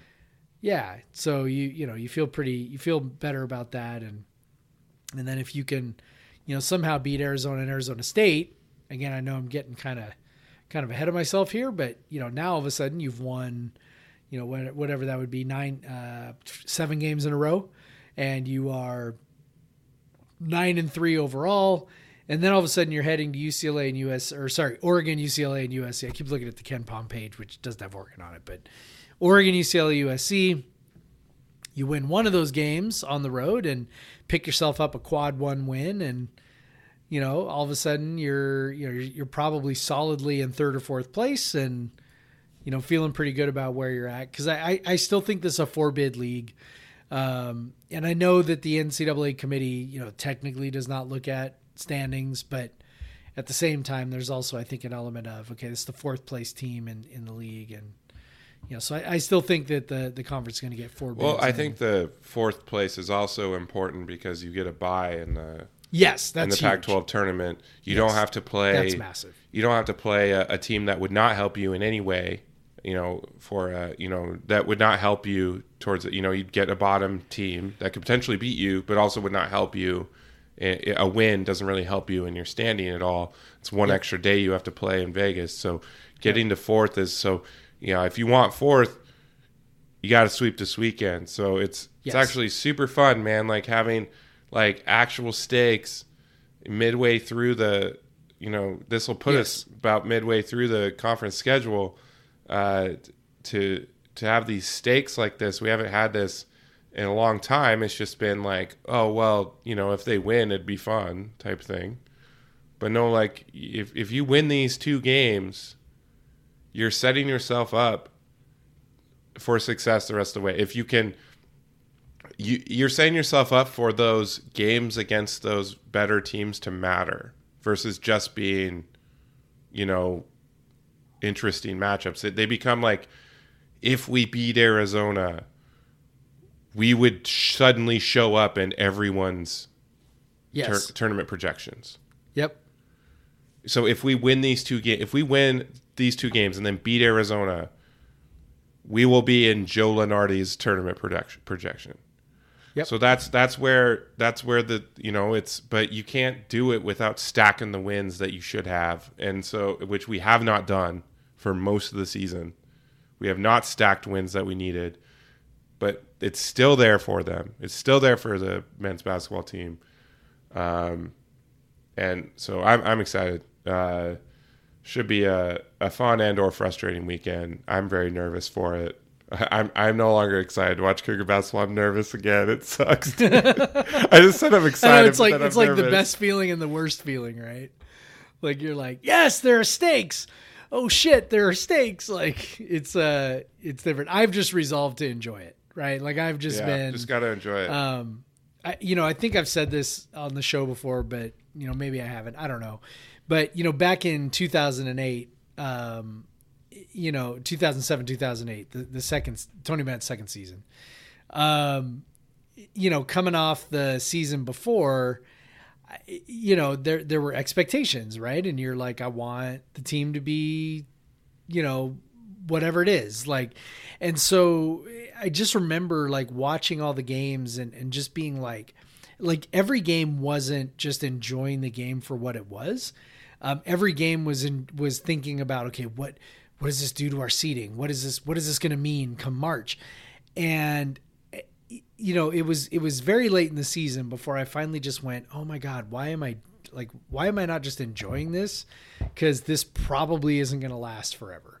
And you know, shockingly it didn't last forever. And I was like, why didn't I enjoy it as much as I could when it was happening?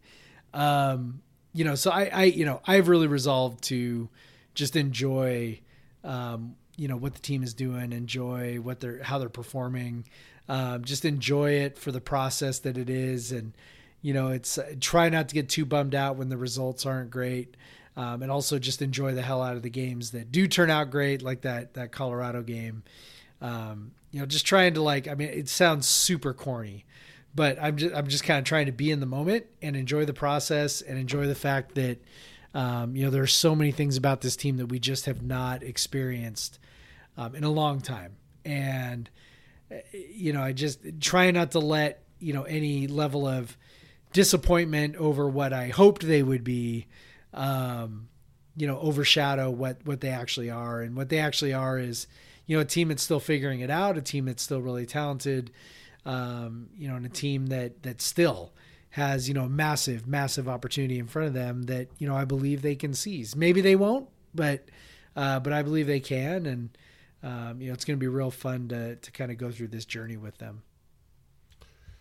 Yeah, and uh, absolutely. And you know what's even more fun is we got two teams that are kind Woo! of in the same position right now. They can play themselves into the tournament. They have big games every single week. And this week, WSU women's team really put themselves into the tournament conversation with the three wins that they got, starting with Oregon State. That was really the biggest game of the week. These are two bubble teams, and to beat the other bubble team and to beat them like fairly decent, you know, it wasn't even I, you know, they this this was finally a game where they didn't start out so poorly and then had to uh, you know recover from a hole. They had the lead from the start. They extended it late. They they were able to um, you know just to to really be in control against another you know equally matched good team. And that was really good to see. They've now just they, they've been rolling over oregon state. They beat them last year too on the road. And uh, they're two programs that are kind of in similar places at the moment. And so it's cool to um, uh, see them beat them. Uh, really stands out from that oregon state game and is now starting to become you know a regular thing is uh, Johanna Teder is is really asserting herself as that second scorer on the team that we hoped she would be this year, and uh, and she you know she had 17 in this game on nine shots, three steals. She, she's always been a good defensive player. 17 assists, five assists, uh, three steals, just all around game. Because Charlisse had one of her worst games of her career, especially non-Stanford edition. Like three of 13, nine points. You know, that's a low amount of, you know, she was in foul trouble in and out. She only played 32 minutes, which 32 is a lot, but for her, that's about six to eight less than she normally plays. Um, So, you know, to to have uh, Yo come in and have such a huge game and lift the team, and then just balance. You know, Crystal had 11, Bella had 11, uh, uh, you know, Ula had 11. So that that was the big win. You know, I I don't know if you got to watch any of it, Jeff, but it was really cool uh, just to see them kind of assert themselves in a game that was hugely important for both teams. Yeah, I didn't get to watch it all that closely, but um, yeah, the result obviously huge. Um, which you know, you, it was one of those games where you go, yeah, okay, good. That's a really good win. That's really nice. And also, if they screw it up against Washington, it will be meaningless. And so that was kind of that was kind of my my one eye toward uh, you know toward the the double. It wasn't really a double header, but you know what I mean, like the the two game home and road back to back uh, against Washington. Thinking you know it was a little bit more angst than anything else. You know, knowing that um, you know a loss to Washington is actually really damaging, Yep. and uh, and they they did their best to in the first game to to you know make it as anxious as possible, but um, you know, but they they they pulled it out. They pulled it out. It was awesome. So yeah, that that Friday game was, I mean, it's fun to blow out the Huskies, but to rip their hearts out Yes. is even better because how often have they done that to do to us across all sports? Um, you know, came back. Uh, Krystal and Johanna played 45 minutes in this game. Uh, they did not start well.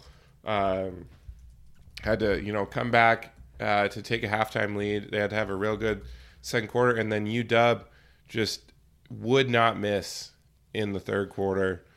23 points by mid fourth quarter. WSU is down by nine, and then with a you know when WSU's trailing late, with you know I think it was three minutes left, Charlisse fouls out.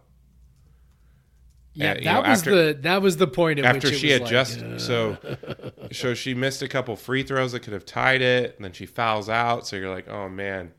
Man Ula Motuga man. Just oh she's been shooting lights out. Yes, but like shot of the year I mean well yeah, followed by what happened in the next game but like but but Yes, clutch yes. shot of the year uh buried a three with 13 seconds left to tie the game send it into overtime and then they go into overtime and without Charlisse, you know, also UW had fouled out Nancy Mulkey, their massive six foot nine center, um, and you know, so they didn't have her. Uh, they also didn't have Trinity Oliver, um, but uh, so so they were without some of their players. Um, the backup to Nancy Mulkey, who is uh, Darcy Rees, who's normally a very good free throw shooter. Shout out to her, one of six. Really, Yeah. it helped the. we should send her a back. we should send her a gift basket. Or Yeah, something. so she's normally like a seventy-five percent free throw shooter. She went one of six. Um, was looking terrible out there. Uh, um, I'm surprised to see that she actually went three or four from the floor. Uh, she, Yeah. um, but uh, yeah, so and only two turnovers. But she only played 12 minutes. She had two turnovers. Uh, but yeah, Yeah. so it, it, they came back and without Charlisse, uh, were able to win in, in, in the in the you know you know score 10 points in the five minute overtime, which is you know better than the rate they were scoring in the rest of the game. So Yes. uh, uh, just um, you know Ula making plays. Uh, Johanna only only took eight shots in this game, which is crazy.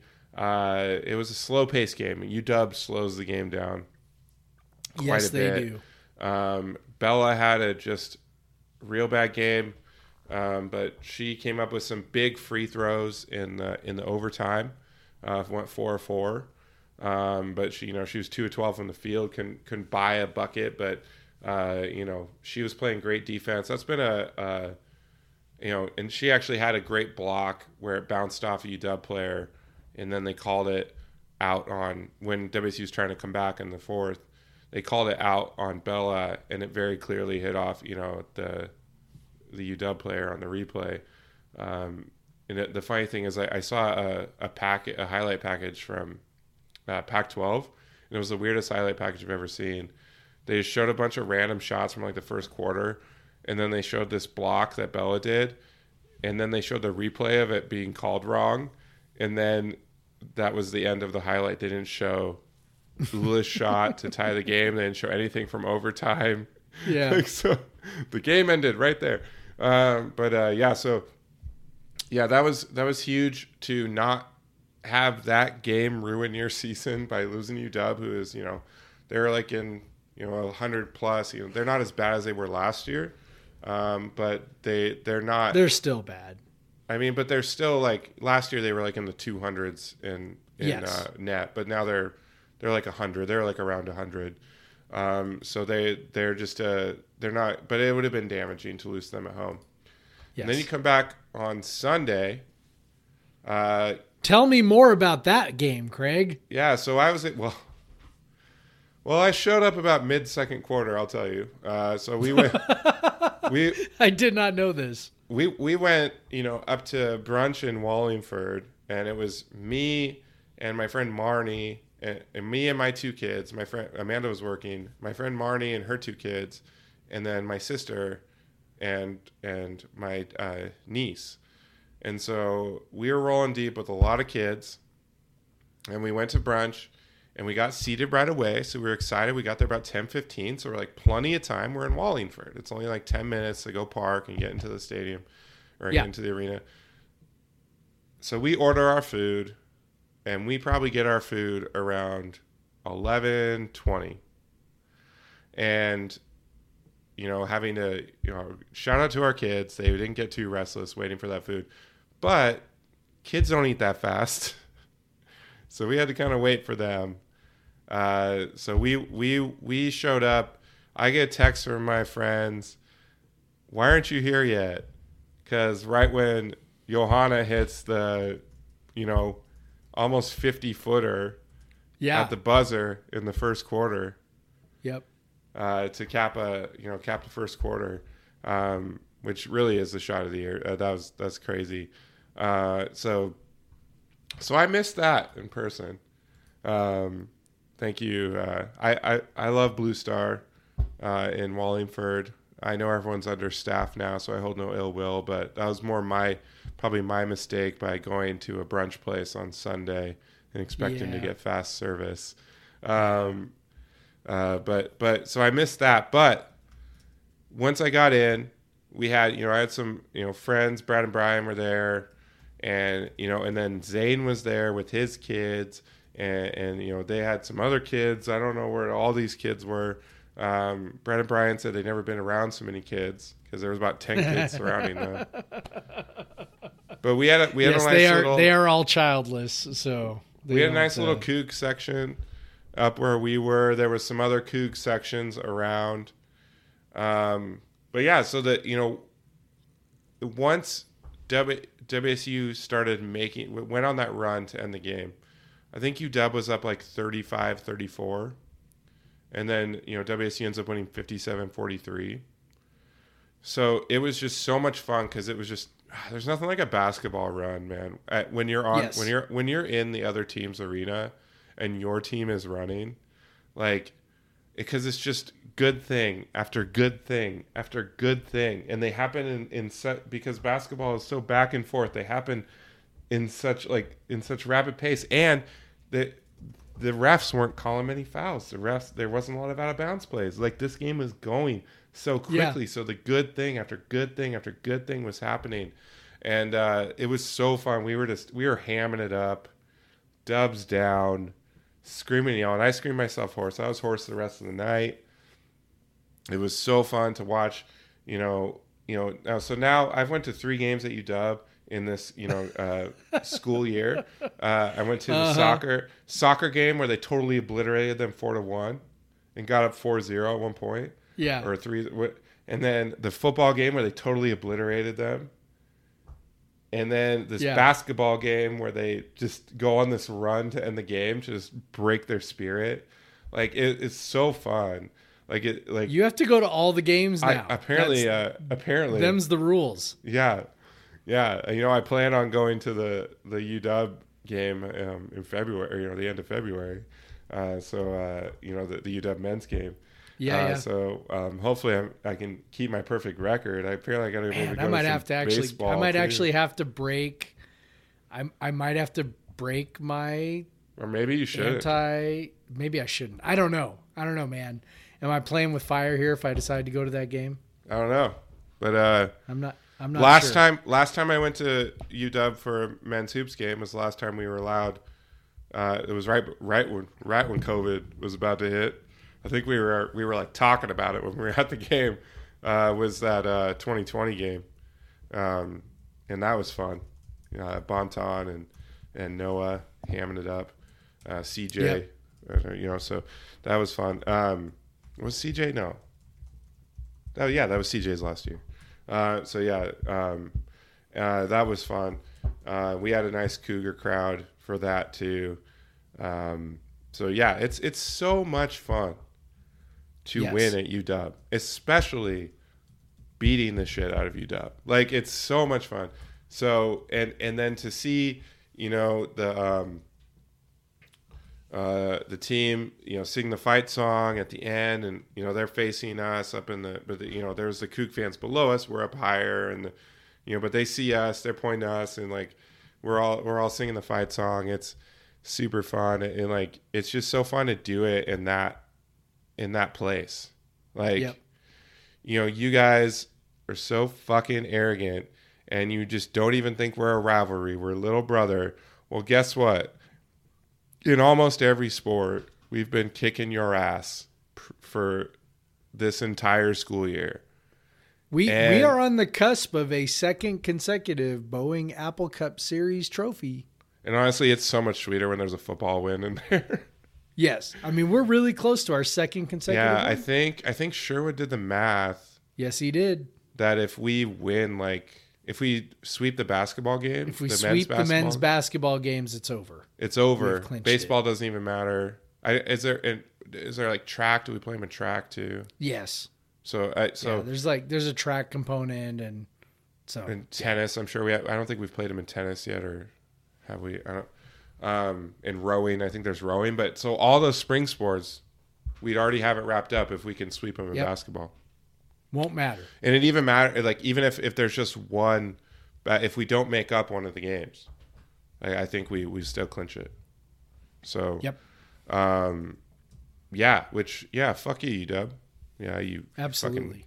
arrogant assholes. Every day of the week. Oh my god, it's so like uh, doing. I don't know. Like I feel like we the dubs down is like a pretty new thing, but we it's fun. We should It's always fantastic. do. It's it's amazing. Like thank you youths or wh- whoever came up with it.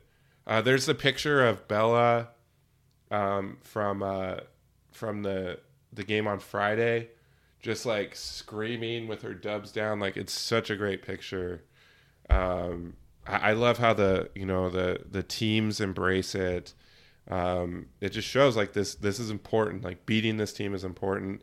Yeah. And to, and to beat the beat UW twice in three days, you know, I can't. That must have been a great feeling for them because it was a great feeling for me, and and it was fun to see it in person and and and fun to like um, take my daughter to a game again and you know just take her to any games and and so that that's you know both my daughters I guess but you know the the the 11 month old isn't really aware of what's going on but Yeah. but but I, I there was a bit there was a some times where like what have I done because she saw Harry the husky and she was like oh look and I was like no he's the bad one No, bad, bad. and then bad it of dog. course had to be like little girl cheerleader day so it's like all the little girls and she's just like oh look at that I'm like oh but they're wearing purple No. purple is bad purple's Oh. gross. yeah I, I texted Amanda I'm like I think I've made a mistake But then the Cougs won, and like they were Yeah. dominating at the end, and she saw how happy Dad was. We were the Yeah. red team, as she said. We're the red team. She's like, "Which team? Are we the red team? Yes, we're the red team." You know, it, we can't get into crimson.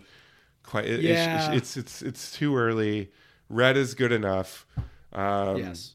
Uh, so, but that's confusing to her because then if we played at home, we'd be the white team, and then they would she or the or the anthracite slash gray team. So that would that'd be confusing. So I have to kind of when she sees, but I've noticed she pays attention on TV sometimes now too. Um, she actually sees what's going on.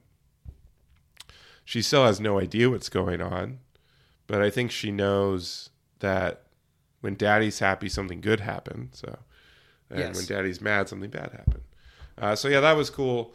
Um, and now, yeah, uh, the uh, women's team is a 60th in net, which is obviously not nearly as good as the men's, but also they probably are in a better place than the men are because of uh, the win over Gonzaga at Gonzaga, the win over USC at USC. Those are both, I think, quad one wins.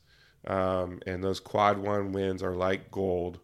Uh, Yes, and let's see, they got they're going at the at the mountains this week. Let me let me see real quick what. Uh, so Colorado, that's a tough one. They're 34. Um, so that's not really a loss that can hurt you, but it's a win that could help you. Um, and then uh, Utah uh, is not good. Uh, they are. No, Utah's even better. They are. Uh, so yeah, this is a tough weekend. So you got uh, you got 18th in net and 34th in net. So not a weekend that can that will necessarily like derail your hopes. But if you can get one, and they got Colorado last year, and that turned out to be one of the wins that got them into the tournament. So if they can get one of two this weekend, like they're going to be in a very good place. Yep. Yep. And I, you know, at the risk of uh, reading too much into any one individual result, like that that first win against Washington, the one in Pullman, I, I don't know, man. It kind of felt like a turning point to me. Yeah. Thinking about their season and. I mean, they just, you know, have relied so heavily on Charlisse, right? Like they are just like, they, like anytime they need a bucket, anytime they need someone to break a streak, any, you know, really, they just, they look to her, right? For good reason, because she's incredible. But, you know, with her fouling out, it was like, okay, well, you know, what's going to happen here? And you mentioned, you know, Teder and, um, how much she has sort of you know come around as another reliable scoring option. You mentioned Ula, who has um, added a three point shot that's you know a true weapon, right? Like she is she is now able to space the floor and punish teams from beyond the three point line in a way she wasn't able to last year. Um, to just and I know they got a healthy assist from Washington with the missed free throws, so you know whatever, but. Free throws are part of the game. They they indeed they are, and you know we were able to take advantage of it when Washington missed their free throws. Like uh, Washington had a ton of rebounds, right? They had I think 18 right offensive rebounds in that first mat first Yeah. game. and they Um, did not do that. But you know they you know we were able to get uh, you know some rebounds when it mattered. We were able to get it to overtime.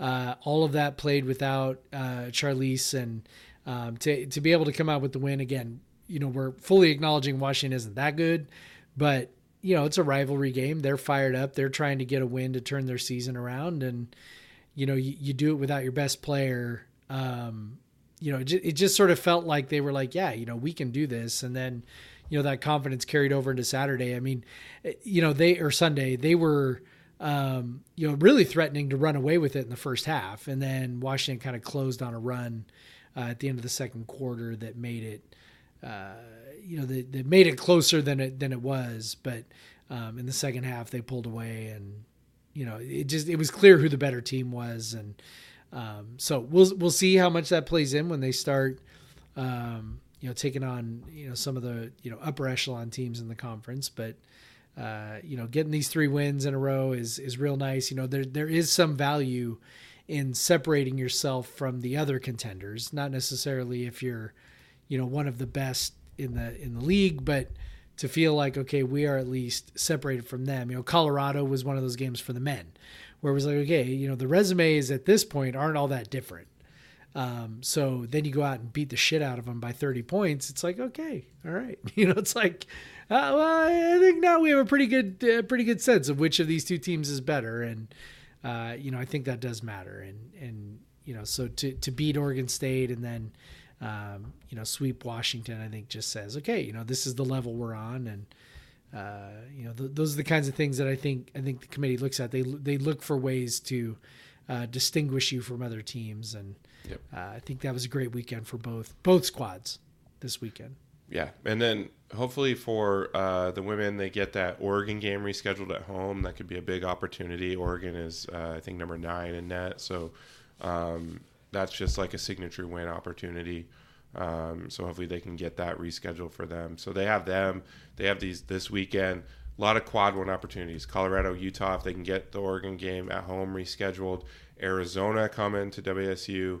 Arizona State's another bubble team is coming to WSU. UCLA is a bubble team coming to WSU. USC is a you know a top fifty ish team coming to WSU. So they have a lot. You know, then they play at Stanford. I, I'm that's an L until further notice. But like they're uh, you know if they they're going to have a ton of opportunities to build their resume in these next few weeks, much like the men, Yep. both teams. So these are this February. I know I saw uh, Bryce said something to me like. This is either going to be the best month of my life, or I'm going to be super miserable because you know it's uh, you know obviously Bryce uh, works for the team, and then uh, obviously huge men's team fan, but uh, but like he works for the women's team, huge men's teams fan, but like so both of our basketball teams um, have huge opportunities this month coming up eh, that are literally going to make or break their season, and hopefully it's fun like because that's that's what we're looking at for the next four weeks you know that is just big ass game after big ass game after big ass game and and if they, we can rack up some wins they'll be they'll be playing in uh in the tournament so Yeah. Yeah. This is what you want, right? yeah shit dude we're almost we're at an, an hour and 50 minutes almost um yeah so uh I guess that's as time as any uh, to uh, say, hey, if you want to uh, follow uh, Jeff on Twitter, he's at Pod versus Everyone. Me, I'm at the Craig Powers, at Craig W Powers on Instagram. Uh, I threw a Dubs Down photo on there for you if you want to see Hell that. yeah. Um, yes, you did. uh, and then uh, what do you use? Uh, Sarah's account or something? How do how do you how do you see it, Jeff? Uh, Do you have an account? I don't even know. I, I do, but I don't I don't visit it very often. Sarah usually yes. Sarah's Shows you. usually the one to let me know that something has happened. Oh look, Craig has posted whatever, and I'm like, oh yeah, look at that. So that's And then it's usually how it goes. We have an email. It is uh, podcast versus everyone at gmail.com. If you have questions, um, we got a really good question from Ben. And Ben, we are going to do that. Uh, the snake draft of the teams. Uh, we will do that, but we did obviously don't have time today to do that. Um, so, yeah, send us questions. We'll answer them. Um, and then, uh, yeah, I'll say uh, go Cougs. Yep, go Cougs, Craig. Black, Black Lives Matter. Black Lives Matter. And get vaccinated. Get back.